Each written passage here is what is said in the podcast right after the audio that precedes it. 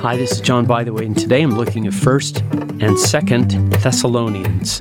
And it occurred to me as I was getting my materials out, I forgot to mention something back in Ephesians 2 2. I just have to tell you because it's so interesting to me that in Ephesians chapter 2, verse 2, a couple of lessons ago, there's a very strange name for Satan. It calls him the prince of the power of the air.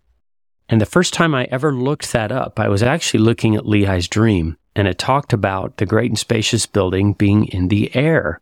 And it footnoted in 1 Nephi 8, it footnoted us to Ephesians 2 2. And I, we've always thought the great and spacious building is in the air because it has no foundation and it's going to fall, which is all true. But when I saw this reference, I thought, I wonder what that means. So I looked up in my doctrinal New Testament commentary, my old Bruce R. McConkie commentary about the New Testament. What does that mean, Prince of the Power of the Air? And Elder McConkie said that Satan's influence will be in the air around us. And I just thought, oh, that's Wi Fi. That's. that's cell service. That is in the latter days, it is literally in the air around us. And some of the worst things out there can be brought in to the world in the very air around us. On the air, we used to say in television days, and in the air, Wi Fi and satellite and, and everything else. So I, I just had to tell you that. All right, first and second Thessalonians.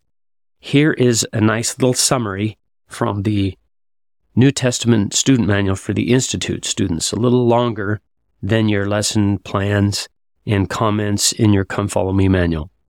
Paul and his missionary companions found success preaching to the people in Thessalonica, but were ultimately forced out of the city by detractors. Sometime after they left, Paul learned that the Thessalonian saints had remained faithful and were sharing the gospel message with others.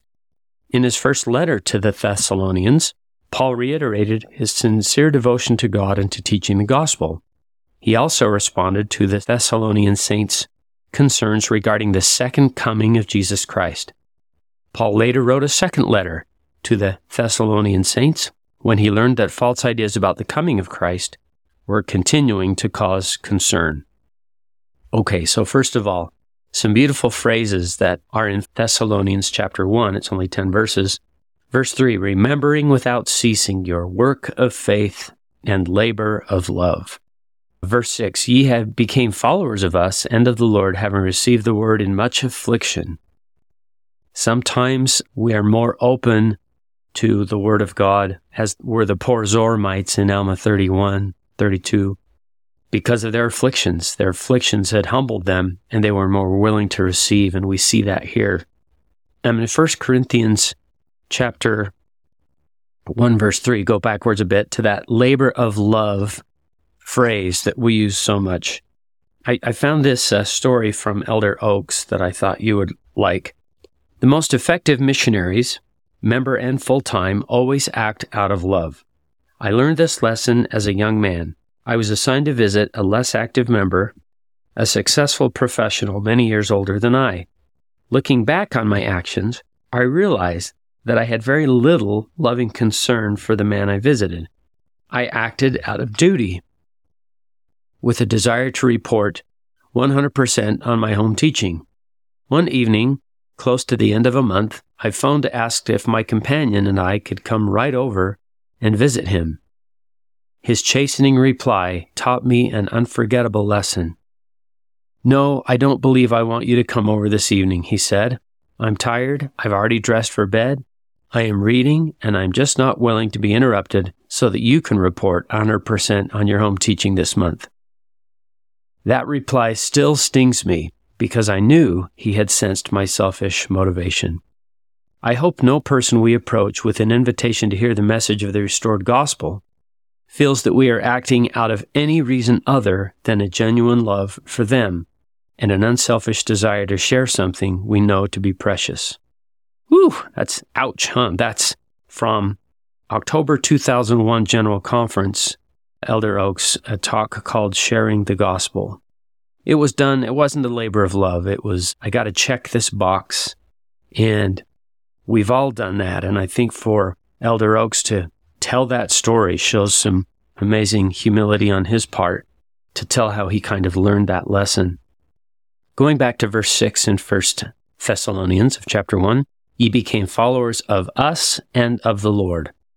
That's what I had underlined us and of the Lord. I, I just kind of liked that phrase. It's God and his prophets, it's Jesus and his church leaders. And it's not pick one or the other. I'm grateful that recently Sister Sheri Dew, she gave a talk at BYU Hawaii called Prophets Can See Around Corners, which was really awesome and well received. And now has a book by a similar title that's out about living prophets. And I feel like in my teaching, I have to make sure we understand that God has living prophets today and we can trust them. So, this idea of be followers of us and of the Lord, I liked that Paul would say that. Okay, I wanted to, you to notice something in Thessalonians chapter 2. This phrase is used in verse 2, in verse 8, and in verse 9 to speak unto you the gospel of God. Not the gospel of God only in verse 8, but preached unto you the gospel of God again in verse 9. So often, we call it the gospel of Jesus Christ. And I remembered finding a comment about from Bruce R. McConkie once that kind of implied that when the plan was first presented by God, it was the gospel of God. But when he asked, Whom shall I send? and Jehovah or Jesus volunteered and was chosen to be the Savior, became the gospel of Jesus Christ. I thought, oh, okay, I like that idea. So the gospel of God became the gospel of Jesus Christ as the Savior put it into action by becoming the Savior. In verse 11, it says, And as ye know how we exhorted and comforted and charged every one of you as a father doth his children. I think of a father comforting. I looked up the etymology of comfort, and I just love this idea com, you see it lots of places like a companion, a communication, there's another person. And com, C O M, come, and fortis is from a fort. So comforter means together strong. Isn't that great? So a father with a father comforting his children, together we're strong. With the Holy Ghost being called the comforter, together we're stronger. So I love that idea. Let's go to chapter 3, verse 12. And the Lord make you to increase and abound in love one toward another and toward all men, even as we do toward you. And when I read that, I thought very much of Jesus's, you know, this new commandment I give that you love one another as I have loved you. Paul's saying, love one another even as we love you reminded me of that same thing. And watching people join the church and go through affliction as Paul did must have filled him with a lot of love for them. When we go to First Thessalonians chapter 4, we have a similar phrase at the very end. Wherefore, comfort one another with these words. Together, strong. We can comfort one another with these words which I'm writing to you.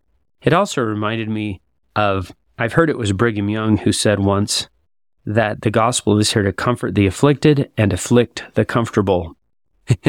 so if we ever get too comfortable, the gospel is not at times a comfortable message. And when Paul says comfort one another with these words, we might ask, are the gos- gospel words always comforting? And the answer is probably not. When we look at Jacob in the Book of Mormon, when he gets up in front of the men and husbands in Jacob 2 and 3, he says, Many of you have come up hither to hear the pleasing word of God, which healeth the wounded soul. And he was constrained and felt anxiety because he had to deliver the message that would enlarge the wounds of those who are already wounded. So his words were more warning and rebuke than comfort. So it depends on where we're at kind of there there's an if the shoe fits element with some of the things that we read. Paul is writing to these folks in Thessalonica saying, comfort one another with these words. So sometimes we have comforting words, the pleasing word of God, as Jacob called it, other times words that would enlarge our wounds or maybe scold us or call us to action about what we need to do. Now, chapter 5 refers to this idea of a thief in the night. First Thessalonians chapter 5 verse 2 Yourselves know perfectly the day of the Lord so cometh as a thief in the night. For when they shall say peace and safety, your leaders, uh, kind of all's well in Zion, then sudden destruction cometh upon them as travail upon a woman with child, and they shall not escape. But ye, brethren, are not in darkness, that that day should overtake you as a thief. Ye are the children of light, and the children of the day. We are not of the night, nor of darkness. Therefore let us not sleep as do others, but let us watch and be sober. I like this idea that a thief in the night is a metaphor used for those who are not watching, who are not sober.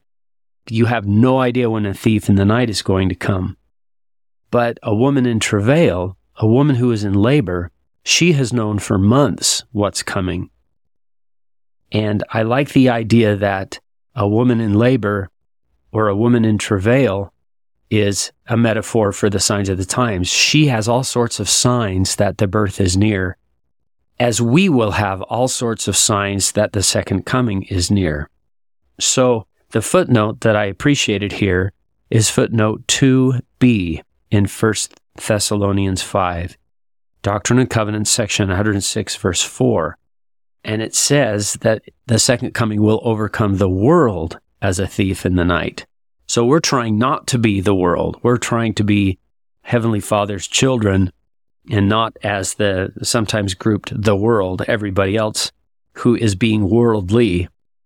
For them, a thief in the night. For us, perhaps a woman in travail. Some great phrases at the end of 1 Thessalonians 5 rejoice evermore. Some really short verses. That's the entire verse 16.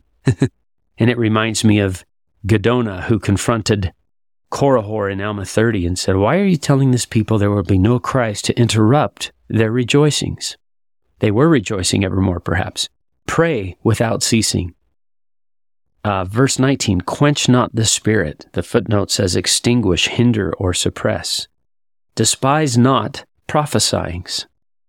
Verse 21, prove all things, hold fast that which is good. The footnote for prove says Greek examine, put to the test.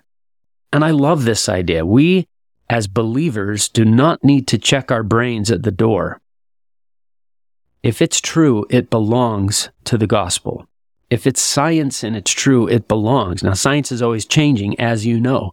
You've probably bought textbooks that went obsolete after a year or two because the answers changed, the science changed. They discovered more. But if it's true, it belongs to truth, it belongs to the gospel. And we can prove all things and hold fast to that which is good. Great phrase. Second Thessalonians is only three chapters, but one of the things I wanted to, to point out is it seems that they thought that Jesus was coming very soon. So Paul says in Second Thessalonians chapter 2 verse 2 that ye be not soon shaken or in mind or be troubled neither by spirit nor by word nor by letter as from us as that the day of Christ is at hand. Now the JST says except ye receive it from us if a letter comes from us that's different. The day shall let no man deceive you by any means verse 3 for that day shall not come except there come a falling away first. What is a falling away? Well, the Greek says apostasy or defection. I appreciate what it says in the New Testament manual on page 453. I'm reading directly from the New Testament Institute manual. In order to calm the saints concerned that the Lord had already returned, Paul explained that before the second coming there would be a falling away first. Falling away is a translation of the Greek word apostasia, Apost- it looks like A P O S T. A P O S T, Asia, apostasia, apostasia, a word that is closer in meaning to rebellion or mutiny. Stephen Robinson, who wrote the book Are Mormons Christians? A fantastic book. used that word in his teaching that it was more like a mutiny. It was taken over by intellectuals and philosophers. The Greek thinking Hellenization of Christianity happened. Back to the manual. Paul was therefore speaking of an intentional fight against the gospel of Jesus Christ rather than a gradual movement away from it.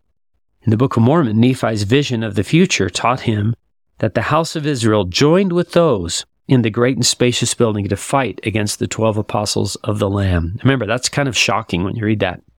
Apostasy is not simply a passive letting go of truth, but an active rebellion that originates within the covenant community. Whoa, that's scary, isn't it?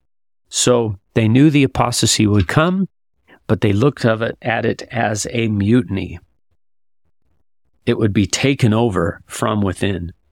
And again, I had passed by that book many times in the bookstore, Are Mormons Christians by Stephen Robinson. I did not realize what a powerful book it was and how he went into every possible argument you could use to say that Mormons, as we used to be called, were not Christians, and said, if you're going to say that, then you're going to have to say this about these other Protestants who, at one time, or other believers who believe the same things. A really good book, and I learned a lot of, of history in between the apostasy and the restoration from that book. Okay, lastly, I just wanted to mention Second Thessalonians chapter 3 verse 10 Even when we were with you this we commanded you that if any would not work neither should he eat.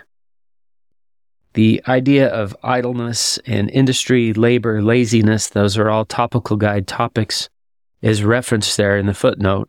If any would not work neither should he eat.